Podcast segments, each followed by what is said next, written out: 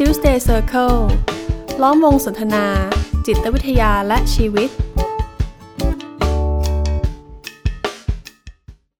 สวัสดีครับ ผมกุยกวีไกรม่วงสิริครับ ครับ ผมเอกสมภพแจมจันทร์ครับครับวันนี้คือรายการ Tuesday Circle Podcast ในตอนที่ 68 นะครับ และนี่คือตอนที่ 3 ของภาวะซึมเศร้าที่ซ่อนเร้น ซึ่งอยู่ในซีรีส์มองซึมเศร้าในมุมใหม่ ครับนะผครับมก็สองตอนที่ผ่านมานะครับ เราครับพูดถึงสิบลักษณะ ของคนที่มีภาวะซึมเศร้าที่ซ่อนเร้นครับนะฮะเราพูดกันมาแล้วเจ็ดเจ็ดอย่างอืมนะครับ วันนี้เราจะมาพูดสามอย่างที่เหลือนะครับ ท่านครับใดที่ยังไม่ได้ฟังสองตอนที่แล้วก็ย้อนกลับไปฟังก่อนได้นะ ว่าเจ็ดอย่างที่เราพูดกันไปเนี่ยมีอะไรบ้างครับผม แล้วก็เป็นการทวนอีกครั้งหนึ่งว่า ตอนแรกมี 3 3 อย่าง ตอนที่ 2 มี 4 อย่างครับอืมผมมีครบทุกข้อเหมือนกันครับครับไล่มาถึงหน้าตอนนี้นะครับเจ็ดอย่างที่ผ่านมามีหมดเลย มีหมดเลยนะครับเย้เรามาดูว่าเราจะได้เต็ม 10 กันทั้งคู่ไหม โอเคนะครับครับ ผม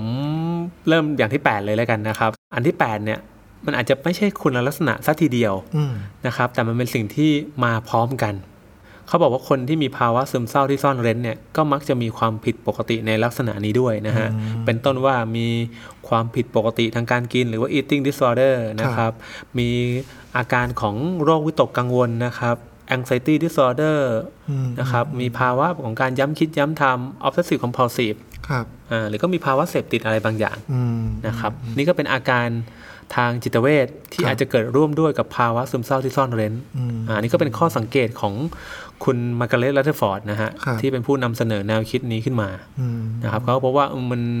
มันไม่ได้มาบางทีมันไม่ได้มาแค่อย่างเดียวนะ เราไม่ได้แค่มีภาวะซึมเศร้าที่ซ่อนเร้น แต่เราอาจจะมีความผิดปกติอะไรหลาย ๆ อย่างที่เกิดขึ้นพร้อม ๆ กันด้วยอืมแล้วแต่ละอย่างนี้เห็นเลยว่าเป็นรายการที่เกี่ยวกับความกังวลอืมมันเป็นมีหลัจุกดร่วมเลยคือจุดร่วมของมันคือความกังวลนะอืมเท่าที่ดูเนาะครับผมว่า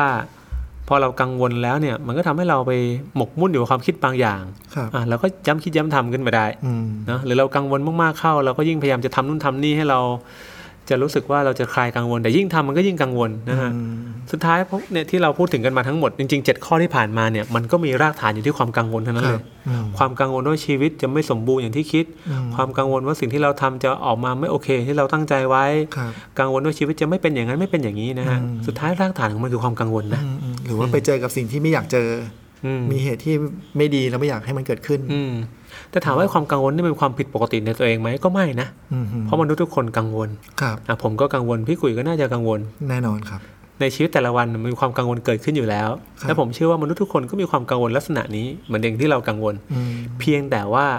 เรารับมือกับความกังวลอย่างไรล่ะอืมเพราะว่าตัวการรับมือต่างหากที่มันจะเป็นตัวกำหนดว่า ความกังวลนี้จะนำเราไปสู่ปัญหาหรือเปล่าครับ หรือความกังวลนี้จะทำให้เราจัดการมันได้อืมอ่าอืมอืมนะครับ แล้วเราจะเห็นเลยว่าจากเจ็ดข้อที่ผ่านมา มันจะมีการรับมือกับความกังวลในแบบที่ทำให้ความกังวลเป็นปัญหาครับอะเออวันนี้เราคุยกันว่าพอเรากังวลแล้ว เราก็เลยพยายามจะควบคุมครับ สิ่งต่างๆ เพื่อไม่ให้สิ่งที่เรากังวลมันเกิดขึ้น แต่พอยิ่งควบคุมเราก็จะพบว่ามันมีสิ่งที่ควบคุมไม่ได้เต็มไปหมดเลย แล้วก็ยิ่งควบคุมมากขึ้นมากขึ้นมากขึ้นจนเราหมดแรงอืมอืมนะฮะแล้วเราก็กลับมากังวลใหม่ และในอีกมุมหนึ่งก็คือ การรับมือกับความกังวลตามเจ็ดข้อที่เราว่ากันมาเนี่ย ผมว่ามันมีจุดร่วมอย่างหนึ่งคือ ตัวปัญหามันยังอยู่ที่เดิมนะอืมก็คือไม่ได้ช่วยให้ความกังวลมันหายไปเออ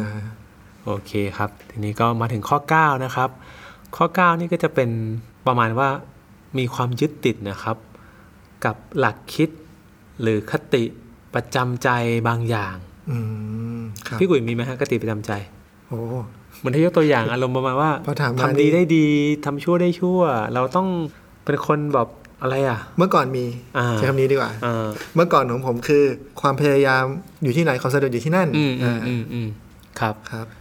ไอการที่ยึดติดมันหมายความว่าเราไปยึดติดว่าถ้าหากเราทำตาม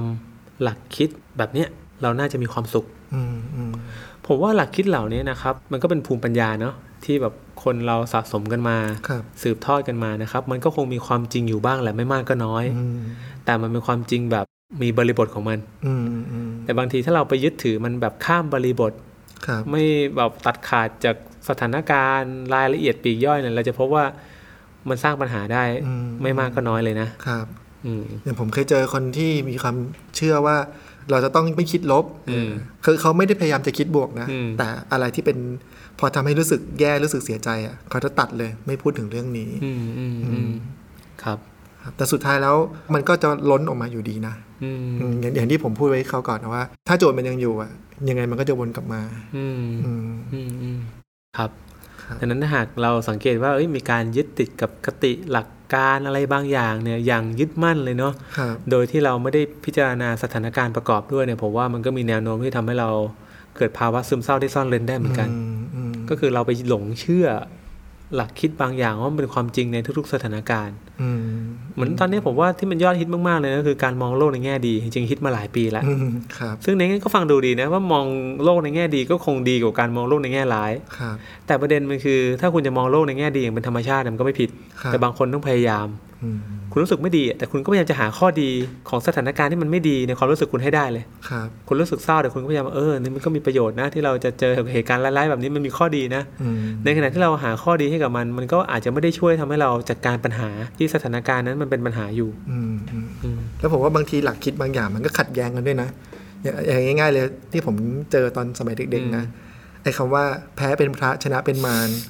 กับธรรมะย่อมชนะธรรมอะเฮ้ยตอนเด็กผมผมสับตกสลนงใครมากแพ้เลยใครชนะนะวะ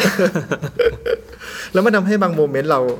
ใจเรามันเรารู้สึกว่ามันมันจะต้องจัดการอะอืมมันต้องมันต้องต่อสู้อะอืมแต่มันก็มีอะไรบางอย่างมันดึงไว้ว่าเฮ้ย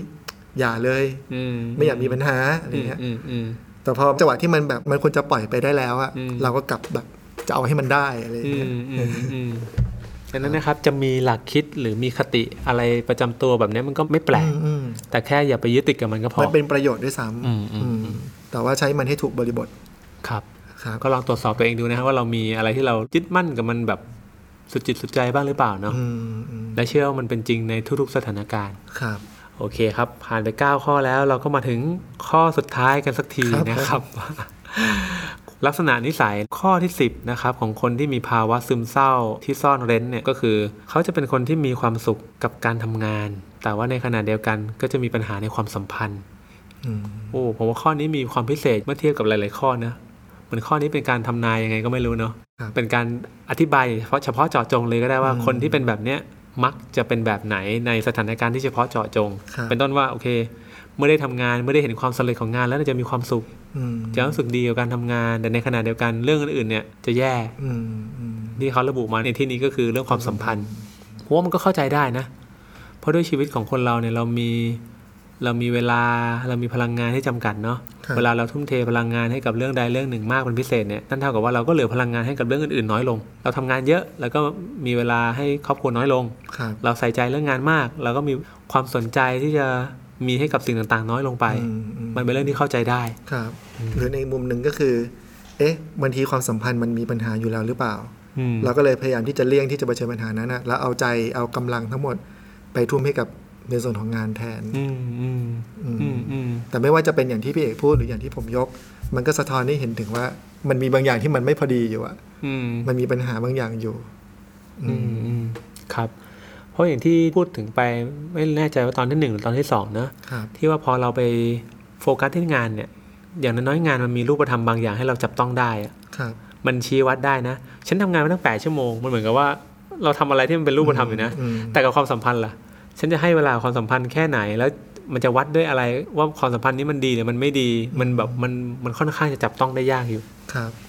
ดังนั้นการจะมุ่งไปแสวงหาความสุขจากการทำงาน มันจึงเป็นเรื่องที่เข้าใจได้ อืมอืมอืมอืม หรือในมุมหนึ่งก็คือความสัมพันธ์เนี่ยมันอิงกับคนเนาะอืมแต่งานเนี่ยบางทีมันอิงกับตัวเองอืมก็ก็คล้ายๆกับไอ้ข้อที่ต้องค o n t r o l อะการมุ่งไปไปหาความสุขกับงานบางทีมันค o n t r o l ได้มากคอนกว่าโทรลได้มากกว่าใช่ที่จะหาความสุขกับคนอืมกับกับปฏิสัมพันธ์นะอืมอืมอืมครับดังนั้นถ้าหากตอนนี้เรารู้สึกว่าเออการงานมันดีจังเลยอะเราควบคุมสิ่งต่างๆได้แต่ความสัมพันธ์มันแย่จังเลยครับมันก็อาจจะเป็นข้อสังเกตหนึ่งแล้วกันนะว่าเรากำลังตกอยู่ในภาวะแบบนี้หรือเปล่าครับที่เรากำลัง ไปอยู่กับบางด้านของชีวิตครับแต่เราก็หลีกเลี่ยงที่จะไปแก้ปัญหาที่มันดำรงอยู่ในด้านอื่นอืมครับๆนะครับ นี่ก็เป็นทั้งหมด 10 ข้อนะครับ ที่เราพูดกันมาตอนนี้เป็นตอนที่ 3 แล้วครับพี่เอกดัได้งนั้นกี่คะแนนครับเต็มสิบครับเต็มสิบทุกคนแต่พอพูดสามข้อเนี้ยเออก็อย่างที่พี่เอกพูดทิ้งท้ายในทั้งสองตอนที่ผ่านมาครับว่าเออ ทั้งหมดนี้มันดูมันดูแง่มุมหนึ่งมันดูเป็นเรื่องดีนะอืมเออ อะก็อืมสำเร็จการงานก็ดีนี่เออก็ดีนี่อืมมีความสุขก็ดีก็ดีอืนี่มหรือว่าจะมองว่าเราไม่มีความสุขกับเรื่องหนึ่งในชีวิตอย่างเช่นเรื่องความสัมพันธ์อืมงั้นเราก็มาหาความสุขกับงาน ก็เป็นเรื่องโอเคนี่อืมอืมเป็นทางออกไม่ได้เหรออย่างเงี้ยครับ แต่มันไม่โอเค แต่ว่าไม่โอเค เพราะว่าอันจริงๆแล้ว เรากำลังพยายามจัดการความกังวล จนตัวเองกลับมากังวลใหม่อีกรอบหนึ่งอืมอืมแล้วปัญหาก็ยังอยู่ที่เดิม อืมอืมครับ แต่มันก็เป็นเรื่องที่น่าคิดเนาะครับว่าถ้าทั้งหมดที่เราพูดกันถึงคือความกังวลเนี่ย เพราะอะไรผู้เขียนถึงใช้คำว่า perfectly hidden depression อืมเราไม่ได้พูดถึงถึงความซึมเศร้าเลยเนาะครับ จริงๆแล้วถ้าเราลองไปดูที่เกณฑ์การวินิจฉัยทางการแพทย์นะครับ อาการของภาวะซึมเศร้า กับภาวะวิตกกังวลเนี่ยค่อนข้างจะใกล้เคียงกันมาก ๆ เลยอืมครับเรียกได้ว่าเป็นพี่เป็นน้องที่ มี DNA ที่ใกล้เคียงกันเลยทีเดียวครับนะครับมีเป็นภาวะที่เกิดขึ้นแบบคู่ขนานกันน่ะอืมบางคนถ้าเป็นซึมเศร้าแล้วก็จะมีอาการของความวิตกกังวลร่วมด้วยครับหรือบางคนที่มีภาวะวิตกกังวลก็มีแนวโน้มจะเป็นโรคซึมเศร้าด้วยอืมเพราะจริงๆแล้ว มันเป็นเรื่องที่เราต้องแยกกันอย่างนี้ที่ผมผมย้ำมาตลอดเนาะอาการเป็นเรื่องหนึ่งอืมส่วนที่มาของอาการมันเป็นอีกเรื่องหนึ่งอืมนะครับอาการจะเป็นอะไรก็ได้ครับ แต่ว่าเราก็พยายามจะสโคบว่าถ้าคุณมีเก้าอย่างนี้ เก้าอย่างนี้เรียกว่าโรคซึมเศร้า ถ้าคุณมีอีกสิบอย่างนี้สิบอย่างนี้เรียกว่าโรควิตกกังวลอืมอืมแต่ก็นั่นแหละครับไอการกรุ๊ปปิ้งลักษณะนี้มันเป็นสิ่งสมมุติอืมที่เราจะเรียกอาการเหล่านี้ว่าอะไรอืมแต่ความเป็นจริงแล้ว มันอาจจะมีอาการอีก 11 อย่าง 18 อย่าง หรือ 3 อย่าง 5 อย่างที่เป็นกลุ่มเดียวกันอยู่ก็ได้ ซึ่งเราไม่มีทางรู้อืมหรือต้องบอกว่าณตอนนี้เรายังไม่รู้แล้วกันครับดังนั้นไอ้ความซ้อนทับกันระหว่างโรคซึมเศร้ากับโรควิตกกังวลเนี่ยมันก็มีพอสมควรอืมอืมอืม ดังนั้นจะใช้คำว่าซึมเศร้ากับวิตกกังวลสำหรับผมมันไม่ต่างกันอืมมันแค่เป็นภาพสะท้อนถึงภาวะบางอย่างแล้วกันอืมอืมที่มันมีปัญหาเกิดขึ้นอืมอันนี้ก็น่าจะเป็นอีกแง่มุมหนึ่งแล้วกัน เกี่ยวกับการมองเรื่องซึมเศร้าตามซีรีส์นี้เนาะอืมที่จะเห็นว่าอืมเอ้ยถ้างั้น เราอาจจะชวนที่จะไม่ยึดอยู่กับคำว่าซึมเศร้าหรือวิตกกังวลอืมแต่เรามาดูว่าเรากำลังเป็นอะไรอยู่อะอืมมันเกิดอะไรขึ้นกับเรา ที่เรามีอาการเหล่านี้มีที่มาอะไรยังไงอืมอืมอันนี้มันก็จะได้ประโยชน์ในแง่ที่ว่าเออเราจะได้รู้ว่าว่าเราน่าจะไปจัดการกับอะไรอืมอืมครับครับทีนี้มันก็มีความแตกต่างกันที่ชัดเจนอยู่ประการหนึ่งนะครับคือแม้ว่าอาการของโรคซึมเศร้ากับโรควิตกกังวลเนี่ยจะมีความคาบเกี่ยวกันครับแต่ถ้าเรามาดูทิศทางทางความรู้สึกเนาะมันมีทิศทางที่แตกต่างกันอยู่ ถ้าเราเศร้านะครับ ทิศทางของความเศร้าเนี่ยมันมักจะเป็นการย้อนไปหาอดีตอืม เป็นการประเมินค่าถึงสิ่งที่ผ่านๆมาครับ ประเมินค่าของสิ่งที่เราเป็นอยู่ว่ามันไม่โอเคยังไงอะอดีตที่เกิดขึ้นไปแล้วเราอาจจะไม่พึงพอใจทำให้เราจมอยู่กับความเศร้าณวันนี้เนาะอะไรที่มันแย่ๆที่เคยเกิดขึ้น แล้วเราไม่อยากให้มันเกิด อืมเราก็เลยเสียใจที่มันเกิดครับ แต่ความกังวลมันต่างกันออกไป ความกังวลมันคือการมองไปที่อนาคตอืมเราไม่อยากให้สิ่งที่มันไม่ดีเกิดขึ้นครับเราไม่อยากให้มีอะไรร้ายๆเกิดขึ้นในชีวิตเราอืม นะครับเราก็เลยพยายามจะจัดการอะไรทุกอย่างที่วันนี้ให้มันไม่เกิดอืมหรือเรานะครับกลัวว่าสิ่งดีจะไม่เกิดขึ้นอืมแต่ทั้งสองภาวะของความรู้สึกเนี่ยมันก็ก่อให้เกิดอาการด้วยกันทั้งคู่อืมอืมนะครับโอเค ดังนั้นผมทวนอีกสักรอบหนึ่งนะครับว่าลักษณะ 10 อย่างเนาะของ perfectly hidden depression หรือว่าภาวะซึมเศร้าที่ซ่อนเร้นเนี่ยมันมีอะไรบ้างครับนะครับแล้วในระหว่างที่ทวนเนี่ยผมว่าท่านผู้ฟังที่ติดตามมาถึงตอนเนี้ยก็อาจจะมีคำถามว่า เออแล้วถ้าเห็นอย่างนี้แล้วแล้วยังไงต่ออืมอืมงั้นระหว่างทวนเราก็อาจจะมีคล้าย ๆ เป็นเป็นทิปเล็กๆครัน้อยบๆแล้วกันนะครับ ได้ครับ ก็ข้อแรกสุดนะครับก็เป็นผู้นิยมความสมบูรณ์แบบนะครับ แล้วก็วิพากษ์วิจารณ์ตัวเองอยู่ตลอดนะครับผมว่าจุดตั้งต้นที่จะรับมือกับตัวเองก็คือ ก็ต้องยอมรับความจริงว่า โลกใบนี้ไม่มีอะไรที่สมบูรณ์ที่สุด ยกเว้นความคิดเกี่ยวกับความสมบูรณ์ครับนะฮะแฟนเรา ในอุดมคติของเราเนี่ยก็เป็นผู้หญิงที่สมบูรณ์แบบแหละแต่แฟนเราในชีวิตจริงก็คงจะเป็นผู้หญิงที่ก็ตรงใจเราบ้างไม่ตรงใจเราบ้างครับนะครับการงานในฝันของเราก็คงจะเป็นการที่เราโอ้ทำงานมาแล้วมันราบลื่น ไม่มีอุปสรรคก้าวหน้าไป ได้รับการโปรโมทโอ้เลื่อนตำแหน่งอะไรกันไปนะครับ แต่การงานในชีวิตจริงก็คือทำงานไปก็อาจจะไม่ได้รับผลลัพธ์ตอบรับที่ดีโดนเจ้านายด่าครับทำมาหลายปีแล้วก็ยังอยู่ที่เดิมอืมผมว่ามันก็อาจจะมีอะไรหลาย ๆ อย่างที่มันไม่ตรงตามใจเรา หรือว่าแมวน้องแมวในอุดมคติ มันน่าจะมาอ้อนเรามานอนตักเรามาปลุกเราตอนเช้า ของจริงมันหายไปไหนไม่รู้ดังนั้นผมว่าสิ่งที่สมสิ่งที่สมบูรณ์มันมีแค่อย่างเดียวคือสิ่งที่อยู่ในหัวเราเนี่ยอืมแต่ความเป็นจริงก็คือจะมีอะไรสักอย่างแหละครับที่มันจะผิดเพี้ยนผิดคาดไปเสมอ ดังนั้นครับถ้าเรายอมรับความจริงได้ว่า เออ ไอ้ที่ไม่สมบูรณ์แบบเนี่ย มันก็อาจจะสมบูรณ์ที่สุดแล้วนะณภาวะนั้นอืมอืมที่เราอยู่กับสิ่งนั้น แต่ครับไม่ได้หมายความว่ามันจะดีขึ้นกว่านั้นไม่ได้อืมถ้ามันมีสิ่งที่มันเป็นปัจจัยที่มาเอื้อให้มัน เกิดการเปลี่ยนแปลงไปได้ครับที่ผมใช้คำว่าใช้คำนี้อาจจะดูงงๆสักหน่อยครับปัจจัยที่ทำให้เอื้อให้มันเปลี่ยนแปลง ผมนึกภาพประมาณว่าเราปลูกต้นไม้ไว้ต้นหนึ่งอะครับแน่นอนแหละเรารู้ดีว่าเดี๋ยวอนาคตมันอาจจะโตนะแต่วันนี้มันไม่โตอะอืมอืมแต่วันนี้เราก็ต้องยอมรับว่ามันได้เท่านี้จริงๆอะครับมันจะเป็นต้นไม้ที่แบบมันก็ไม่ได้มีดอกไม่ได้มีผลนะอืมเป็นต้นไม้แบบดูไม่ดีดูไม่ได้เป็นอย่างที่เราคิดเลยที่เราคิดก็คือ โอ้มันออกดอกออกผลให้เราได้ได้ชื่นชมหรือได้เอามากินอะ แต่เราก็เชื่อมั่นว่าถ้าเรายังคงทำต่อนะรดน้ำพรวนดินใส่ปุ๋ย มันก็มีแนวโน้มว่าต้นไม้ต้นนี้อาจจะค่อย ๆ เติบโตขึ้นอืมอืมอ่าหรือออกดอกออกผลที่เราที่เราต้องการในที่สุดก็ได้อืมอืมผมเปรียบเทียบอย่างนี้ได้ไหมเหมือนกับสวนทุเรียนที่มันก็ให้ลูกบางปีแล้วบางปีมันก็ไม่ให้ไม่ให้ลูกจะอย่างนั้นก็ได้ผมว่าเป็นอะไรก็ได้เลยครับ แต่ความจริงก็คือวันนี้มันไม่ได้ตรงใจเราอะอืมวันนี้มันไม่ได้สมบูรณ์อย่างใจเรา แต่มันก็มีแนวโน้มที่อาจจะสมบูรณ์ขึ้นอืมแต่ ไอ้สมบูรณ์ขึ้นนี่ก็ไม่ได้หมายความว่าสมบูรณ์อย่างตรงใจนะ สมบูรณ์ขึ้นก็คือสมบูรณ์ขึ้น ครับ โอเคนะครับ อันนี้ข้อที่หนึ่งนะ มาที่ข้อที่สองนะครับ รู้สึกว่าตัวเองจะต้องแบกรับความรับผิดชอบไปเสียทุกอย่าง ครับ นะครับ อันนี้ก็ต้องกลับมาพิจารณาตามจริงเนาะ ว่าขอบเขตความรับผิดชอบของเรา ในเรื่องนั้นๆเนี่ยมันอยู่ที่ตรงไหนอืมอืมมันมากเท่าที่เรารู้สึกหรือเปล่าอืมหรือจริงๆแล้วเรารู้สึกไปเองครับที่เราจะต้องรับผิดชอบนั่นนี่โน่นเต็มไปหมดเลยเนี่ย จริง ๆ แล้วมันมีคนที่รับผิดชอบอยู่แล้วหรือเปล่าอืมแน่นอนแหละว่าผมว่ามันไม่ได้หมายความว่าเราจะต้องปฏิเสธความรับผิดชอบนะผมว่าเราก็รับผิดชอบตามจริงแล้วกันอืมอืมเท่าที่บทบาทหน้าที่ชีวิตเรามันเอื้ออำนวยอืม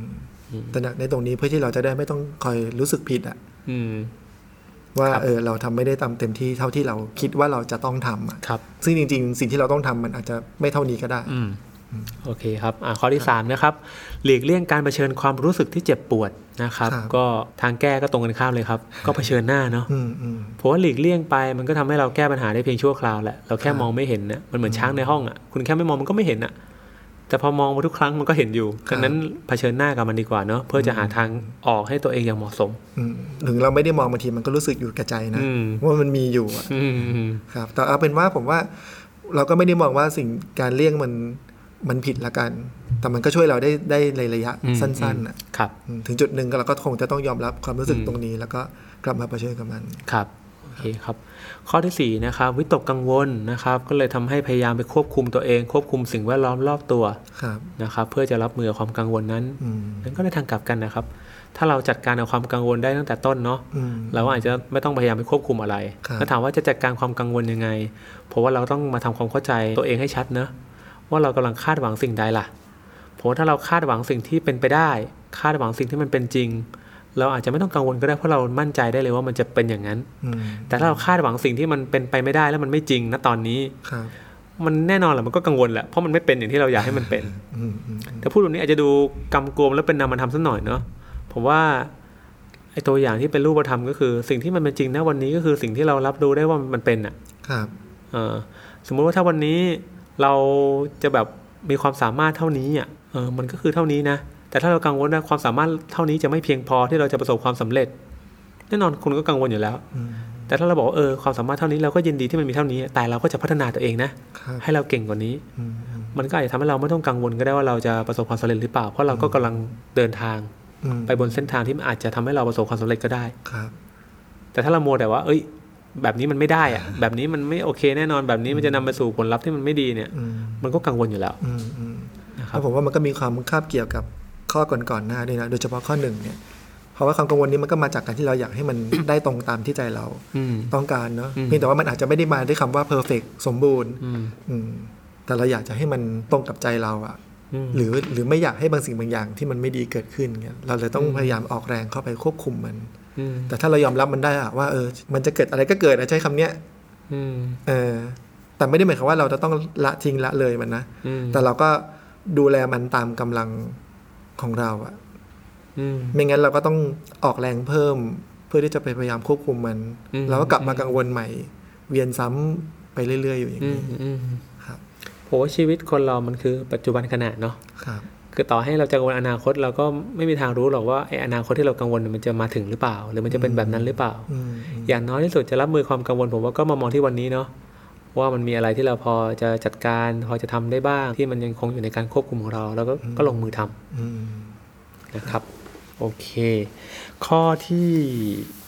ห้านะครับ อิงคุณค่าของตัวเองไว้กับความสำเร็จของงานอย่างมาก ข้อนี้ก็ก็อาจจะเป็นการที่ต้องถอยมาสักก้าวหนึ่งเนาะครับเพื่อมองเห็นว่าเออถ้าเราอิงตัวเอง อิงคุณค่าตัวเองไว้กับเรื่องงานมาก ๆ เลย ก็ต้องลองมาดูแหละว่ามันเป็นไปได้ไหมล่ะ ที่จะเพิ่มเติมส่วนอื่นๆเข้ามาเนาะอื มอืมมันอาจจะคุณค่าของเราอาจจะไม่ได้ขึ้นอยู่กับงานทั้งหมดก็ได้ครับอาจจะไปขึ้นอยู่กับความสัมพันธ์ ขึ้นอยู่กับครอบครัวอืมขึ้นอยู่กับการได้ทำงานอดิเรกที่รัก ขึ้นครับอยู่กับการได้เลี้ยงดูลูก หรืออะไรก็ตามแต่เนาะอืมที่จะไม่เทน้ำหนักไปให้เรื่องใดเรื่องหนึ่งเป็นพิเศษอืมอืมเพราะว่าเมื่อจุดใดจุดหนึ่ง มันไม่เป็นอย่างที่เราคาดไว้เนี่ยเราก็ยังเหลือสิ่งอื่นนะซึ่งเราก็คงไม่ได้จำกัดเฉพาะเรื่องงานอย่างเดียวอืมแต่ในในหัวข้อนี้พูดคาว่าเรื่องงานเนาะแต่บางทีเราก็อาจจะผูกตัวเองกับเรื่องความสัมพันธ์เรื่องเดียวก็ได้อืมหรือผูกกับเรื่องลูกเรื่องเดียวก็ได้อืม ครับครับก็ชวนให้มองเห็นว่าถ้าเรากำลังผูกคุณค่าของเรากับเรื่องใดเรื่องหนึ่งอืมเป็นพิเศษเป็นอย่างมาก นั่นแปลว่าเราอาจจะใช้โอกาสนี้ในการถอยตัวเอง แล้วก็กระจายคุณค่าตัวเองให้กับสิ่งต่างๆ ที่เรามีมีบทบาทอีกมากมายในชีวิตของเรา อืมอืมอืมครับครับโอเคครับ ข้อ 6 นะครับ ใส่ใจดูแลผู้อื่นนะครับ แต่ก็ไม่รู้สึกสนิทใจที่จะยอมให้คนอื่นเข้ามาได้รู้จักตัวเองครับนะครับ ผมว่าข้อนี้มันก็สะท้อนถึงการที่ เราก็ไม่ยอมรับในตัวเองเนาะว่าเราจะดีพอหรือเปล่าสำหรับคนอื่น คนอื่นจะโอเคหรือเปล่ากับเรานะครับผมว่าจุดตั้งต้นอาจจะเป็นการที่ยอมรับตัวเราก่อนเนาะครับว่าเราเราเป็นแบบนี้แหละ และสิ่งที่เราเป็นเนี่ยมันก็อาจจะมีทั้งคนที่ชอบและคนที่ไม่ชอบ คนที่โอเค แล้วคนที่ไม่โอเคครับแต่นั่นไม่เป็นไรเลยเพราะเราควบคุมไม่ได้เนาะอืมอืมแต่ผมว่าเราควบคุมได้นะที่เราจะมองสิ่งที่เราเป็นแล้วก็ยินดีไปกับมันเนาะอืม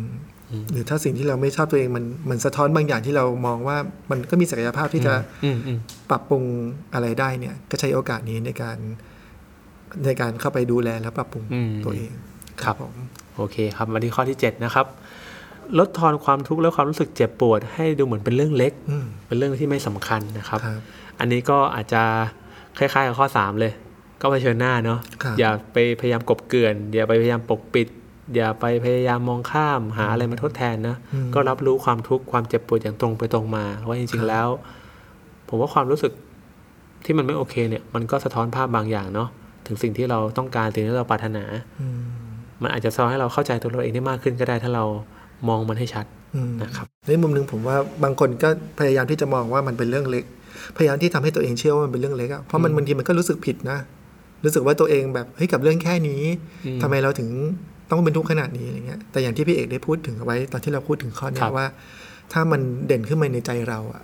นั่นแปลว่ามันไม่เล็กแล้วล่ะอืมครับเออมันใหญ่พอที่เราจะเห็นมันอะอืมอืมครับผมครับโอเคครับข้อที่ 8 นะครับ ก็อาจจะมีความผิดปกติทางจิตใจอื่น ๆ ร่วมด้วยนะครับครับนี่ก็สำคัญมาก ๆ เลยนะผมว่าเวลาเราพูดถึงความผิดปกติทางจิตใจเนี่ยครับเรากำลังพูดถึงอาการอืมก็ขอให้เราใช้อาการเหล่านี้เนี่ยเป็นจุดตั้งต้นที่เราจะมาเข้าใจจริงๆนะว่าชีวิตเราเนี่ย มันมีอะไรกันแน่ที่ผิดปกติอืมอืมความผิดปกติมันอยู่ในส่วนไหนของชีวิตเรากันแน่อืมชีวิตนี่เป็นอะไรที่กว้างใหญ่กว่าสมองครับพี่กุยครับเป็นอะไรที่กว้างใหญ่กว่าจิตใจอืมเป็นอะไรที่กว้างใหญ่กว่าตัวเราเนอะดังนั้นเราต้องมอง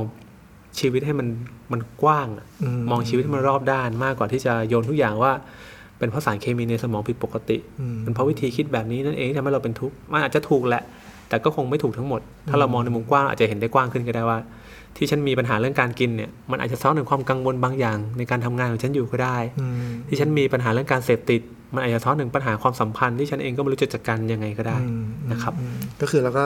ใช้โอกาสนี้ในการสืบสาวราวเรื่องเนอะอืมไม่งั้นเราจะหยุดอยู่ตรงที่คำว่าผิดปกติที่อาการอืมอืมครับ แต่อาการนี้มันสะท้อนความผิดปกติบางอย่าง ความไม่สมดุลบางอย่างในอืมชีวิตของเราอืมฮึครับผมครับ ข้อที่9นะครับยึดติดกับคติประจำใจนะครับ ว่าจะช่วยให้เรามีความสุข ครับอืมคติไม่ได้ช่วยให้เรามีความสุขแน่นอนครับ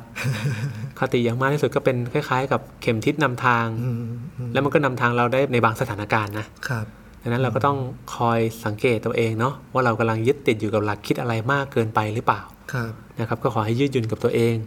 ที่มองว่าเออหลักคิดนี้มันอาจจะไม่ได้ใช้ได้เสมอไปนะ ในทุก ๆ สถานการณ์ครับสถานการณ์ใหม่ก็อาจจะต้องการหลักคิดแบบใหม่อืมสถานการณ์ที่เปลี่ยนแปลงไปเราก็อาจจะต้องเปลี่ยนแปลงหลักคิดของเราตามไปด้วยครับ ผมว่าชีวิตของเรามันเป็นการลองผิดลองถูกอืนะมอืมอืมที่จะลองใช้หลักคิดนี้กับเรื่องนี้ แต่สำสำคัญคือเราก็ต้องกลับมาตระหนักด้วยว่าใช้แล้วมันให้ผลยังไงอืมถ้าเรายังคงมีความทุกข์ร้อนนั่นแสดงว่ามันคงไม่ใช่แล้วล่ะ ครับอืมโอเคแล้วก็ข้อสุดท้ายนะครับ มีความสุขกับการทำงาน แต่มีปัญหาในความสัมพันธ์นะครับ ผมว่าครับก็เช่นเดียวกันเลยนะครับ ก็มามองดูเนาะว่าเรากำลังให้น้ำหนักกับเรื่องใดเรื่องหนึ่ง หรือด้านใดด้านหนึ่งของชีวิตมากเป็นพิเศษหรือเปล่าครับ นะครับจนกระทั่งละเลยด้านอื่นอืมๆนะครับก็กลับมาหาสมดุลเนาะของครับชีวิตในแต่ละด้าน สมดุลไม่ได้หมายความต้องเท่ากันนะ แต่สมดุลหมายความว่ามันอยู่ในจุดที่พอดีอะอืมถ้าเราให้เวลากับการทำงานมาก แต่ความสัมพันธ์เราก็โอเคด้วยมันก็ไม่เป็นไรเลยนะครับแหรือถ้าเราให้เวลากับความสัมพันธ์มากจนการงานเราไม่ก้าวหน้า มันก็อาจจะไม่เป็นไรเช่นเดียวกันถ้าเราโอเคอืมที่มันจะเป็นแบบนี้ครับในในมุมของผมก็คือมันคล้ายๆกับข้อ 3 และข้อ 7อะว่ามันมีอะไรบางอย่างที่รอให้เราหันไปสนใจอืมใส่ใจแล้วเผชิญอะครับครับผม โอเคครับนี่ก็เป็นทั้ง 10 ข้อที่ชวนสังเกตนะครับ แล้วก็เป็นทั้ง 10 ข้อที่ชวนมาตั้งหลักเนาะครับที่เราจะมาทำความเข้าใจสิ่งที่มันเกิดขึ้นกับตัวเราอืมนะครับครับผมแล้วก็ย้ำอีกทีหนึ่งว่าไม่ใช่สิบข้อที่เอามาเพิ่มเติมที่เราจะมาตัดสินตัวไม่ใช่เองครับนะครับ และนี่ก็คือทั้งหมดของเรื่องภาวะซึมเศร้าที่ซ่อนเร้นซึ่งอยู่ในซีรีส์ที่ชื่อว่ามองซึมเศร้าในมุมใหม่นะครับซึ่งจะเป็นซีรีส์ที่เราจะหาแง่มุมที่ แตกต่างจากข้อมูลที่เราคุ้นเคยกันเกี่ยวกับโรคซึมเศร้าอะครับ มาจนกันขยายมุมมองอะที่เราจะทำความรู้จักเข้าใจเกี่ยวกับภาวะซึมเศร้ากันมากขึ้นนะครับเดี๋ยวต่อไปเราจะมีแง่มุมใหม่ๆ อะไรที่น่าสนใจ เดี๋ยวผมฝากฝังไว้กับพี่เอกเลยนะครับ ที่จะสรรหามาครับแบ่งปันให้กับท่านผู้ฟังทุกคนนะครับ โอเค Tuesday Circle Podcast ในตอนนี้ต้องขอลาไปก่อนครับ สวัสดีครับ ครับ สวัสดีครับ Tuesday Circle ล้อมวงสนทนา จิตวิทยาและชีวิต